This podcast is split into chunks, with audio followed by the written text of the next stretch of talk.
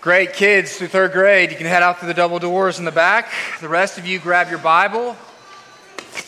We will be in John chapter 2 this morning. John chapter 2 is where we'll be picking up.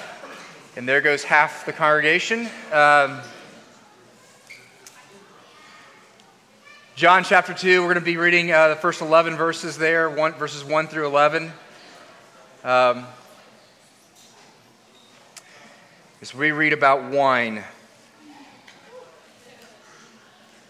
And all God's people said. All right, on the third day, on the third day, there was a wedding at Cana in Galilee, and the mother of Jesus was there. Jesus also was invited to the wedding with his disciples. And when the wine ran out, the mother of Jesus said to him, They have no wine. And Jesus said to her, Woman, what does this have to do with me? My hour has not yet come. His mother said to the servants, Do whatever he tells you. Now there were six stone water jars there for the Jewish rites of purification, each holding 20 or 30 gallons. Jesus said to the servants, Fill the jars with water, and they filled them up to the brim. And he said to them, Now draw some out and take it to the master of the feast. And so they took it. When the master of the feast tasted the water, now become wine, it did not know where it came from, though the servants who had drawn the water knew. The master of the feast called the bridegroom and said to him, Everyone serves the good wine first, and when people have drunk freely, then the poor wine. But you have kept the good wine until now. This is the first of his signs. Jesus did at Cana in Galilee and manifested his glory, and his disciples believed in him. This ends the reading of God's word. And all God's people said, Praise be to the Lord. You know, it, wasn't too long ago that it was, uh, it was well, probably in some places it's still like this, but you know, the taboo about Christians drinking alcohol seems to have dropped off just a bit over, at least in my lifetime. And so we're a little bit more familiar with the wines that are out there now. Plus, we're Presbyterians. Uh, we don't hide it either. Um, and so, you know, you, we, it's the places where we most often bump into each other at the grocery store for people of our church. So, uh, my question to you is whose wine do you enjoy drinking? I actually came to this realization. Meredith and I went on a vacation a number of years ago to Charlottesville and, and discovered there a number of significant wineries that were owned by celebrities. Donald Trump's winery is there. If you like it on the other end, you can also get Nancy Pelosi's winery. It's in California. Dave Matthews also has a large vineyard in Charlottesville as well, Dreaming Tree Winery. So, those of you that are children of uh, uh, singer songwriter music from the 90s. There you go, Dave Matthews. Country singer Zac Brown. He has West Georgia connections. He's uh, right. He showed up various times to, to sing and play around here. He has a whole wine product line of wine products that bear his name. There's celebrity after celebrity that owns vineyards or has some sort of significant stake in large vineyards. Everyone from Cameron Diaz to David Beckham to John Bon Jovi to Joe Montana own wineries. But the one that makes me laugh the most, because I think everything he does is rather funny, is that Snoop Dogg owns a very significant wine company called 19 Crimes. You've probably, if you've been in the wine aisle, it's in every single grocery store in our community. It has a guy sitting behind a, a jail cell in an old school striped uh, prisoner's outfit. So you drinking Snoop Dogg's wine? Anybody? Anybody going for that? Well, today we read that there is another varietal out there, and it's called Jesus' wine. Now, that is a, um, that's a cheesy segue, is it not?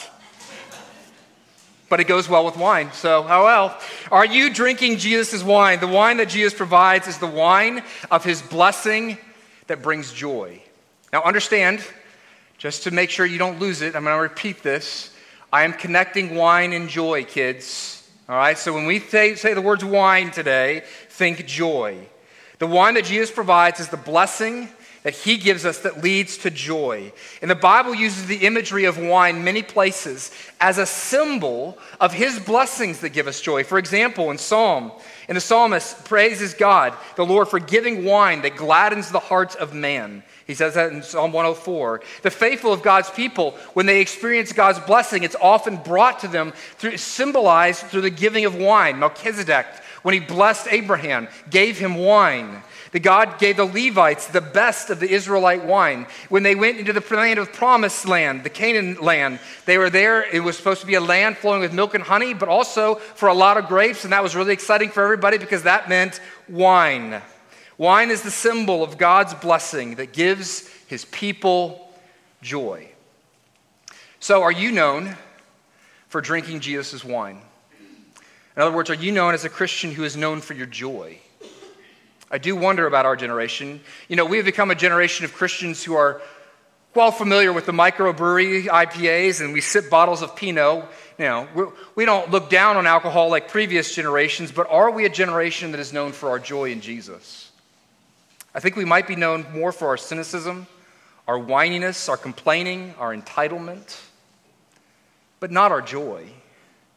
I don't know about joy, but joy, joy is deadly serious business in the Bible. It is actually commanded. It is the second fruit of the Spirit, mentioned after love. Psalm 32 11 declares, Rejoice in the Lord. It's an imperative, and be glad. Psalm 16 11, You have made known to me the path of life. You will fill me with joy in your, your presence.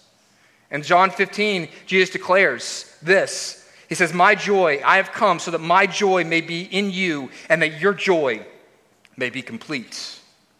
You know, one of the issues that I think we have as Christians today is that we're not drinking enough. At least by that I mean you're not drinking of the good stuff. You might be drinking too much of the swill, but you're not drinking of the good stuff that Jesus provides. And my goal this morning is to get you drink, to drink more, to drink more of the joy of Jesus, the good stuff that he provides. And again, I want you to think here this morning, every time I mention wine, I want you to think of joy. So with that in, let's walk through our passage. And here's the first thing I want you to see is that there's a shortage without Jesus' wine. There's a shortage without Jesus' wine.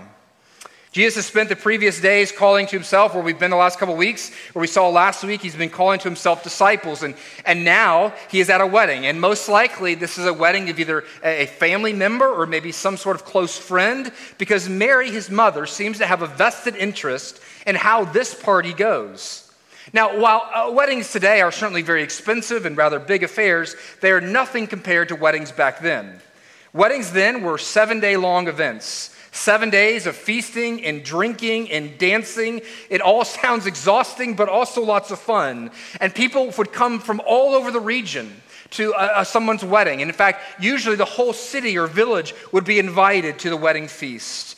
And the wedding feast was the responsibility not of the bride's father, but of the groom. And I, for one, would like to suggest that we go ahead and change back to that way so that I don't have to pay for some weddings I got coming up. But notice that there's the, this is not where the gospel writer draws our attention. Not to the big, huge celebration, not to the raucous dancing, but he draws our attention to the fact that the wine has run out.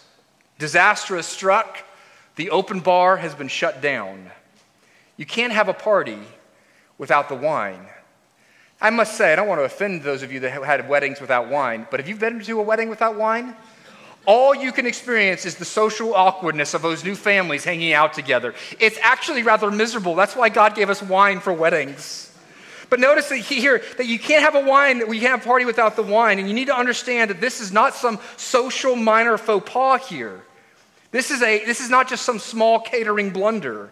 This is a much more significant matter. It's a matter of great shame upon the groom. It indicates that he lacks the resources to throw the party that he needs to throw, that he had not planned adequately. He would have actually been forever known in his town and his village as the guy who ran out of wine at his own wedding.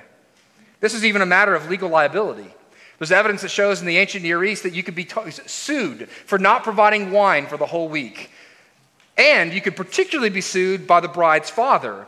In fact, your marriage could be annulled rather quickly if you ran out of wine. And here's the reason why because you had contracted with that father, he had given you a dowry, and you were meant to provide for his daughter. And if you don't provide enough wine for a whole week, it is a sign that you cannot provide for his baby girl. And so he goes, uh uh-uh, uh, we are taking this right back. All this because there is a shortage of wine. And so Jesus has to come and rescue the day. He has to come and rescue the party and make up for this shortage of wine. And here's what I'd like you to see. If you're going to drink deeply of the wine of Jesus that Jesus provides, you must first see this that all other wines in life will run out except for his. All other wines in life will run out. You see, the to appropriate, and I've said this almost every time I've preached on this text, to appropriate the language and the words of Jack Sparrow from the very beginning of the Pirates of the Caribbean. Why is the rum always gone? Why is the wine always gone? That is in the case, if you forgot, just to make sure, that means all other joys in this life will run out except for Jesus. What we think will satisfy us, what we think will make us happy, what we are depending on for social status, for provision, whatever it is in life, it's gonna run out. Sex, if you're living for sex, if that's the joy, you're gonna get old and have to take Cialis. If you're married, if marriage is the thing that you're most looking forward to fulfill you and to make you satisfied, let me guess, you're actually eventually going to put so much pressure on your spouse, they're going to be a disappointment to you. Or perhaps you think that you're going to be the answer to the joy in their life. And let me tell you, you're going to come to an answer that that is incorrect rather rapidly. Approval, if you live for approval, if that is what satisfies you, as you hear the voice of acceptance and approval of those around you, you'll eventually come to a place where winning the approval of one person means you, you have to get let somebody else be mad at you. Work, if you work for the sense of significance in all in your job, uh, your work will take the best years of your life and then they'll drop you like a hot potato in your old age. Or one quick bad turn of the stock market for finances to disappear. And even religion. Some of you have turned to religion as your means of joy. You like the rules and the regulations. You like the way it makes your life clean and proper and right and good. And we're going to talk about this in just a moment. But Jesus uses the old purification jars of Old Testament law. And he is saying, I am bringing something better because these things that you're looking to to cleanse you, they won't give you what you want. You're going to have to take another bath tomorrow and the next day and the next day. All what you're left with if you seek joy through rules and regulations and the religious rituals is you're left with the dirty water of religious rites, and that's it. All these things in life have diminishing returns. They will leave you needing another hit, another drink, another stroke of your ego. You see, in the scriptures, wine is connected to the good life, to joy, to the, the evidence of abundance in your life. But in this life, the wine is always running out. There is never enough. There is never enough personal success or personal adequacy to satisfy our souls. Do you feel that gnawing inside? Do you just try to constantly press it down, that sense that, ah, I'm agitated in the soul? You see, we have a joy shortage in our lives. And so, in that, perhaps, Perhaps in realizing that, though, realizing that we need something better that will quench your thirst and satisfy your soul. That is the first place we must begin. What have you looked to? And is it doing the job? There's a problem here. There, the groom appears to not have enough money to buy the amount of wine that is needed for his wedding. He's expended all of his resources to provide the amount of wine that's been there already. He doesn't have what it takes to make the payment to provide more wine. And isn't that the problem for all of us? I mean, if you think about it this way, wouldn't you drink wine every night with dinner? If you had the money to just spend willy nilly on wine, wouldn't that be great? Always be walking around with a bottle in your hand going, it's dinner time. If you have the 10 or 15 bucks to spend every single night. The things of this world, though, they say, spend all your money on me, but they don't satisfy. You eventually run out of money and they leave you tired and broke and disappointed. It's like our lives are the morning after a frat house party. All that's left is garbage, a hangover, a heaping pile of regrets. And that's what the, Lord, the world gives you. So that's what life gives you. You spend all of your resources on it, and still it's not enough. And so you say, Well, I tried this and I bought that and I got that over the air, but now I want Jesus. I want the wine that Jesus provides. But here's the problem, Jesus. I've messed up immensely. My life has been screwed up, and therefore I can't afford your wine. I can't afford to have you in my life. If you're supposed to have joy and to be the one that I'm connected to, I can't come near you because of all the other ways I've already messed up. But I have good news for you this morning. The wine that Jesus provides has already been paid for. And that is the second thing I want you to see the cost of Jesus' wine. We see this in verses 4 through 6. The key interaction in this whole story is the one between Mary and Jesus. Now, it is quite enigmatic. It is a bizarre interaction in some ways. Mary comes to Jesus with a problem.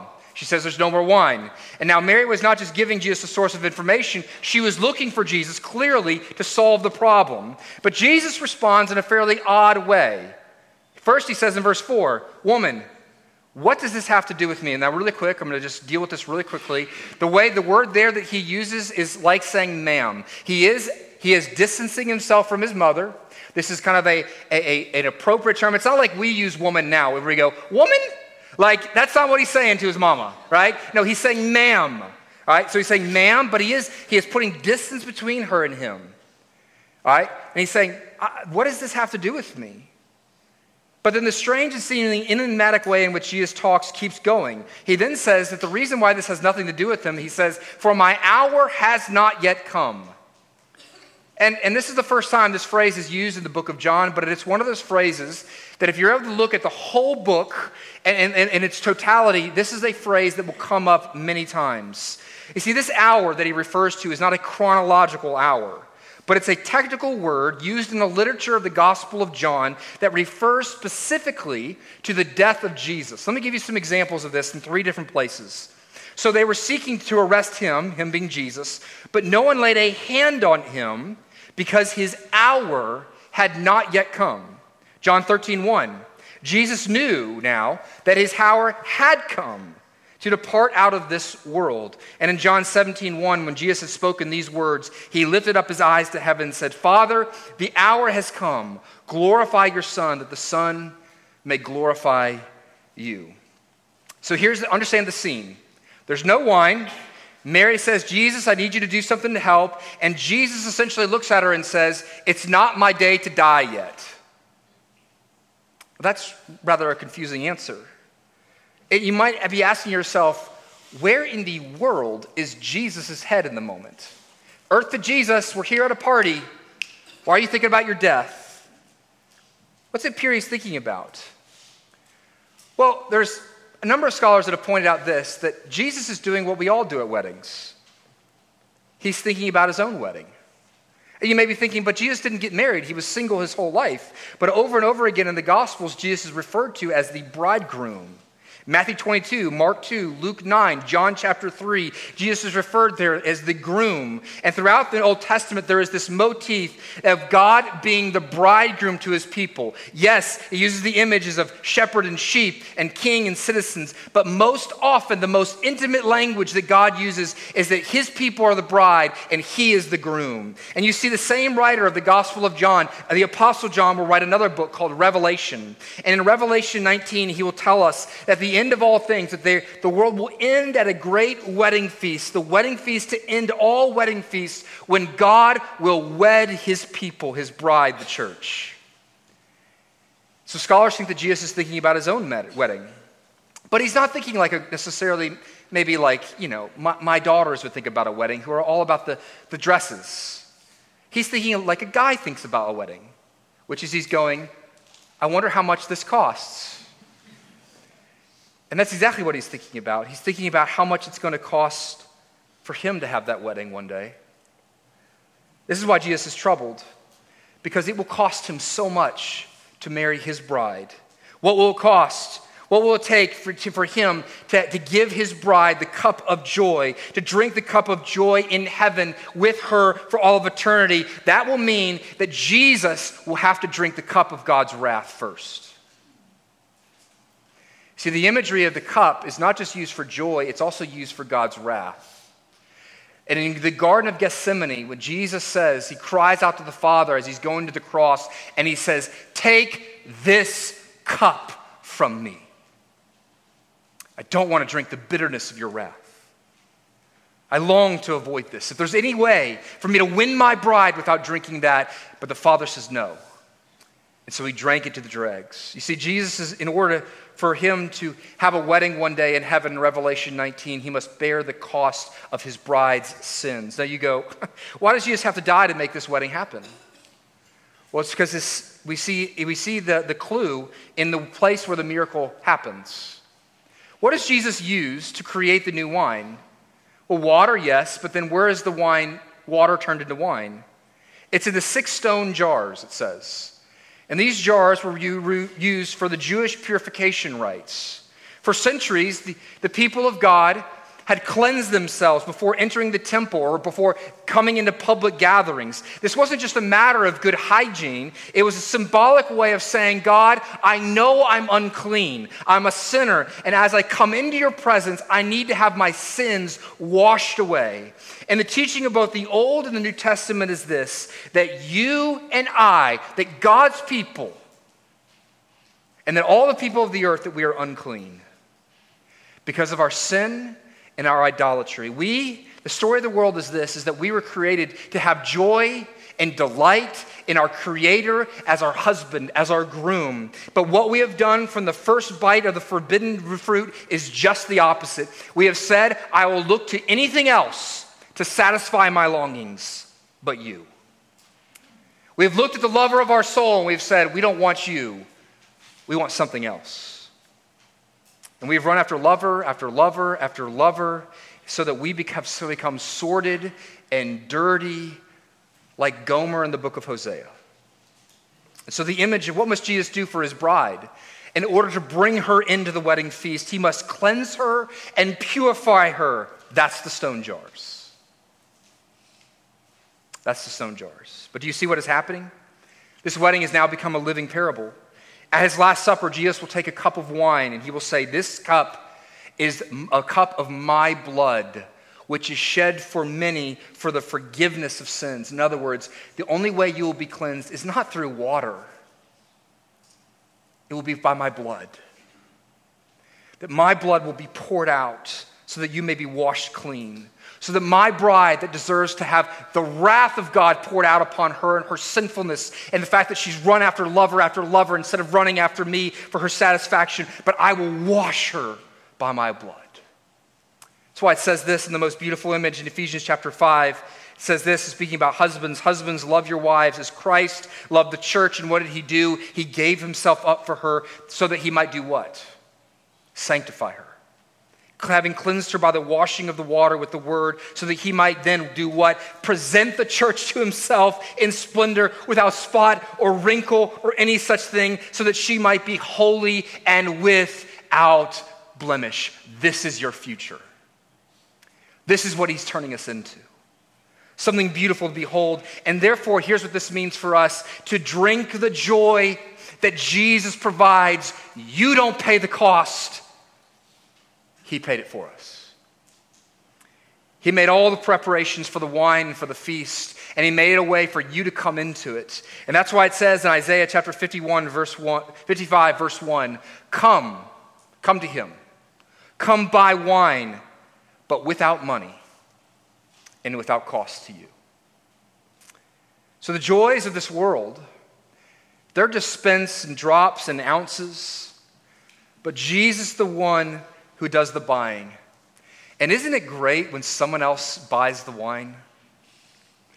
You might as well order more because you're not paying.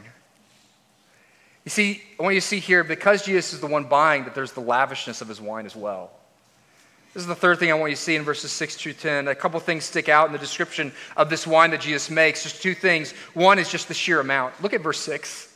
It's comical. Now, there's six stone jars there for the Jewish rites of purification, each holding 20 to 30 gallons. All right, let me do some conversions for you, okay? There are 30 gallons in each jar. There's six jars. So that's 180 gallons of wine. One gallon is up to five bottles of wine. So this is about 900 bottles of wine. For those of you that are beer drinkers instead of wine drinkers, this is like showing up to a party with 10 kegs. All right? You like that? Is that a helpful equation for you? There's an old commentator, English commentator named William Barclay, who was so startled by these numbers that he actually says that these numbers should not be taken literally. He says, No wedding party on earth could one drink 180 gallons of wine. But I think the amount is literal. Because what is, more, what is Jesus is trying to intentionally tell us? That the joy that he provides is in abundance. He doesn't dole it out in ounces and in small glasses. Here's the point the joy that he provides never runs out, it's eternal.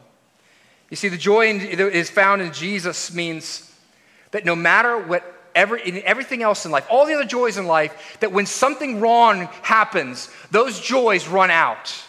That in the midst of suffering, they go away.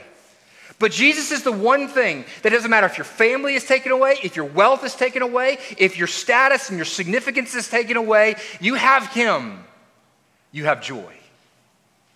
And He can never be taken away. And when you think about the fact that his cleansing and his washing and the wine that's represented that gives you joy, it comes from his blood. What do we sing in the old hymn? There is a fountain filled with blood drawn from Emmanuel's veins, and sinners can plunge beneath that and have all their sin, sins washed away. And that is a spring that never ends. And second, I want you to notice the quality of the wine as well. It's not just abundant, it's also the best. The master of the feast whines that this uh, uh, is marvels that this wine is so good. He said, what we see here is that Jesus' wine is no nat- natty light. It's not two buck chuck, people. Wine in the Bible is the expression of the good life. Well, if wine is an expression of the good life, Jesus makes it clear that he is coming to provide an abundantly good life. John 10:10 10, 10, he says this is why I came. I came so that you may have joy, life and life abundant. Jesus comes to turn water into wine, and a party that has come to a screeching halt gets hopping again. And so I ask you this Has your life run dry? He provides an eternal well of joy. Has the party of your life kind of come to a screeching halt? He can get the music started again. And here's why you can have joy even now. Because even now, you and I, even while we live in this world in which the things that provide us even momentary joys, these kind of temporal things, they come, they're here today and they're gone tomorrow. Even in the midst of sorrows and sufferings, you can have joy because Jesus has guaranteed the end of our story. So many of us think about the Christian life as something we got to grit out and just get through. And then at the end, we go and we play a harp in heaven. But what is the image of what heaven is at the end of all things? This is Old Testament stuff here. Isaiah chapter 25, verse 6 through 8, it says this On this mountain, the Lord of hosts will make for all peoples a feast of rich food, a feast of well aged wine, of rich food full of marrow, of aged wine well refined. Verse 8, He will swallow up death forever, and the Lord God will wipe away tears from all faces. Jeremiah 31, 11 through 13, for the Lord has ransomed Jacob, and he has redeemed him from hands too strong for him. They shall come and sing aloud on the height of Zion, and they shall be radiant over the goodness of the Lord, over the grain, the wine, the oil, and over the young with flock and the herd. Their life shall be a watered garden, and they shall languish no more. Then shall the young women rejoice in the dance, and the young men and old shall be merry. I will turn their mourning into joy. I will comfort them, and will give them gladness for sorrow. That's where you're going. What lays ahead of you, what lies ahead of you in the midst of this life, at the end of all things, is children at the dance floor and old men shaking a leg. It is not some dour thing where you play an instrument, or maybe you do play an instrument. You're, you, my wife and I were saying this this week. If we, you know, I, we, we think of Dowager Countess from Pride and Prejudice who goes, If I had ever learned how to play the piano, I would have been quite proficient. And that's how Meredith and I think of ourselves. If we'd ever learned, but in heaven one day, we will be quite proficient at playing the piano. And we'll play, man, I've always wanted to play at a piano bar. And wouldn't that be awesome? That's what heaven's going to be kind of like. You can come to my section. We'll play the good stuff. And therefore, here's what this means it means that in the midst of whatever suffering and difficulty and lack that you have in this world, if you have Jesus, then you know where your future goes. And therefore, here's the thing Christians don't party and drink in order to try to distract them from life's difficulties or to try to satisfy their souls because no amount of alcohol or partying can do that. Nope. Christians gather at tables in their homes and they gather together at breweries and at wineries and they get together to dance as a way of practicing their future occupation. It's a way of looking and sticking your eyes the fa- your fingers in the face of the world and saying, "This is where I'm going." That right now I'm on mission and I'm fighting in the Lord's army, but one day the battle will be won and I will enter into his party for all of history. That's where you're going. In all this, what is the gospel writing trying to communicate to us, though, about Jesus? In verse 11, we see this This, the first of his signs, and manifested his glory. This, he's saying, and all these things that John's going to talk about for many, many number of weeks. There's like seven key signs over the next many chapters we look at at John. But these signs, what John wants us to know is who the real Jesus is. And so, who is the real Jesus? What, is this, what, what aspect of his glory is manifested here? What this passage is saying it is that it's the glory of Jesus is experienced and felt and known and witnessed as he turns water into wine, as he starts the party back up. Look at him. The miracle is a sign that tells us he is the source of all joy. All joy. And the glory that we experience could be summed up like this He is the true life of the party. He is the true life of the party. Look at the beauty of his character that when he arrives, healing comes. And the water is turned into wine, and there is joy, and shame is done away with. Look at the beauty of who he is. I was watching my wife Meredith at a party we hosted recently, and people were having such a good time, and people were laughing and dancing and having great conversations in all corners of our house. And at one point during the party, I took this video of Meredith because she had somehow uh, figured out how to get a bunch of uh, grown adults to, to do Just Dance with her. We're dancing in our living room. You know, the, the video game Just Dance? It's kind of like, uh, uh, you, know, you, you, mimic what they're doing on the screen. And the people were dancing and laughing. And I tried to take this video of her, and I, just, I wanted to send it to her parents. But then I erased it because I couldn't quite capture what I was truly seeing. What did I see? What I wanted to tell them and seeing this, that picture, that, that, that video, was to communicate how much delight I had for her. And in a sense, what I wanted to say was this look at how beautiful she is. Look at the world she creates around her. When she comes in the room, people dance. That is stunning. And not to make much of my wife, but now I'm going to connect it. That's what Jesus does that when he comes into your life, he takes those who, you see what it says, those who are in sorrow and mourning, and makes them dance. So, the last point I want to make this morning is an invitation an invitation for you to taste the wine of Jesus. Verse 11. This is the first of his signs Jesus did at Cana in Galilee and manifested his glory. And what's the last line? And his disciples believed in him.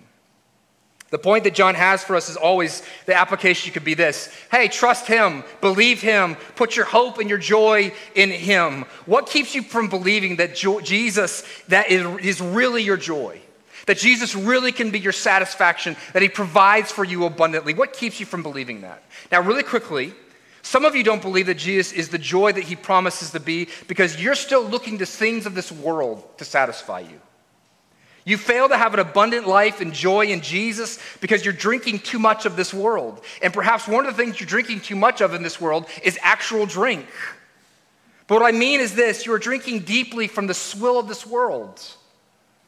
You're thinking that these things will satisfy. You're still looking at sex and work and children and money and vacations and time alone and partying and personal achievement as your means for joy. And so many of you have been drinking the cheap, crappy, uh, two buck chuck wine of this life when Jesus is offering you joy and security and significance and satisfaction. And so here, you've been drinking white Zin and he's offering you Cristal. So here's my challenge to you Would you take an account?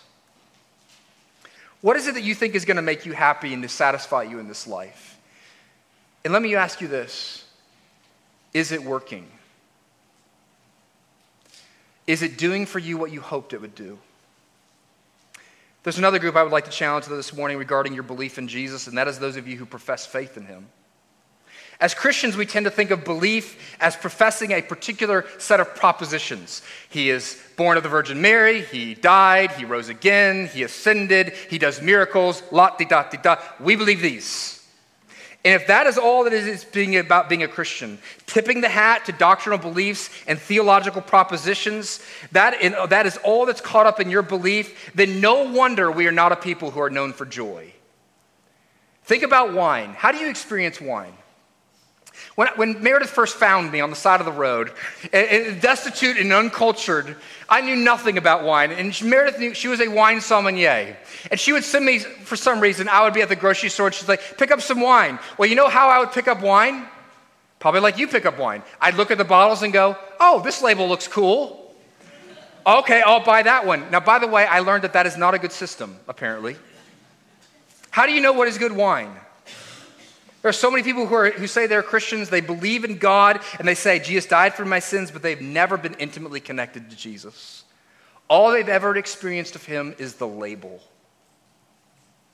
And Jesus says, My invitation to you is to come and drink. How do you know what is good wine? You have to put it in your mouth and you have to swirl it around and you have to savor it and you have to taste it. That's why the psalmist says, Taste and see that the Lord is good. And to become a Christian who has joy means moving beyond merely labels about Jesus and experiencing the love and affection of Jesus for you as his beautified bride. Now, guys and gals, guys, this may be a little bit harder for you to connect to, but this is what Jesus thinks of you. Heard the story of one young man who assumed he was saved. He knew about Jesus dying for his sins. He knew all the right truths, but he said this what changed his life from a joyless Christianity to a joyful one was this is he said, I finally I realized that all this stuff about Jesus' death and resurrection, I used to think that Jesus did those things because he just had to. That's he just had to. Not because he liked me or because he loved me. But then I realized he did those things because he had set his affection on me. And he had declared me beautiful in his sight and something likable and something lovely. Do you know that today? He, he didn't have to die for you and just go like he did it begrudgingly, like, he joyfully endured the cross so that he may have you. Jesus covers the covers us with his righteousness, and he, all our imperfections will melt away. And he accepts us because he has, not because it's his job, but because he wants to. Do you know that? I'll close with this last story. To hopefully, because I mean, I, I, can tell you, like, hey, go try to experience the love and affection of God, but maybe we, if you illustrate it from a picture. A, there was a show a couple years ago. I had to stop watching it because it was too emotional. My days are too emotional, and so I didn't want my evenings to be that way either. But it's a show, This Is Us. And there's a couple, and they're raising their children born on the same day. There's two boys, one girl. The little girl struggles her whole life with being overweight. But throughout the show, what you realize is that her father is absolutely taken with her his daughter. And so he's constantly telling her how beautiful she is and how talented she is and how wonderful she is. And she just lavishes her with praise. But when she's a teenager, she finally looks at her dad and she goes, Stop telling me I'm beautiful. Stop telling me that. You're so intent on telling me that and so intense about it all the time that actually all I hear is you saying, You are so fat and ugly that I have to, to tell you over and over again in order to cover it up. So I'm insulted, Dad. You're trying too hard. You protest too much, Dad. Telling me over and over again how beautiful I am only confirms to me the fact that the opposite is true. Well, this girl was a fantastic singer. And she had to make an audition tape at one point to get into a musical school. And so at some point, but she, she didn't want to be taped.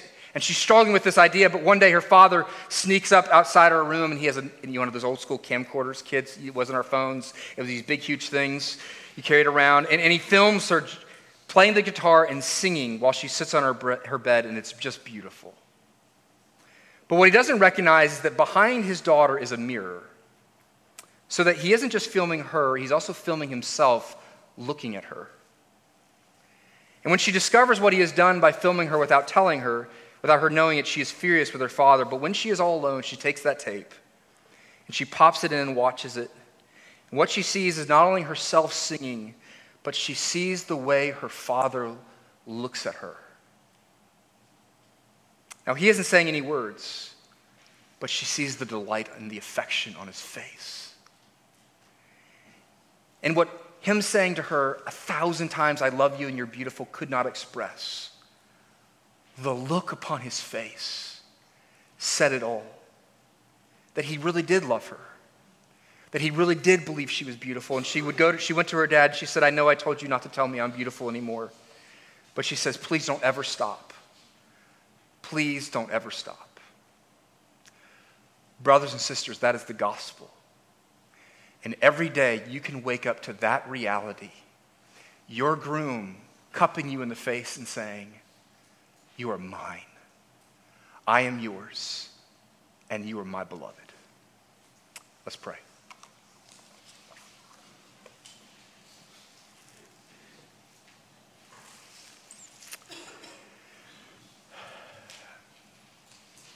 Lord, I, I, I, honestly believe sometimes that I am that, that little girl.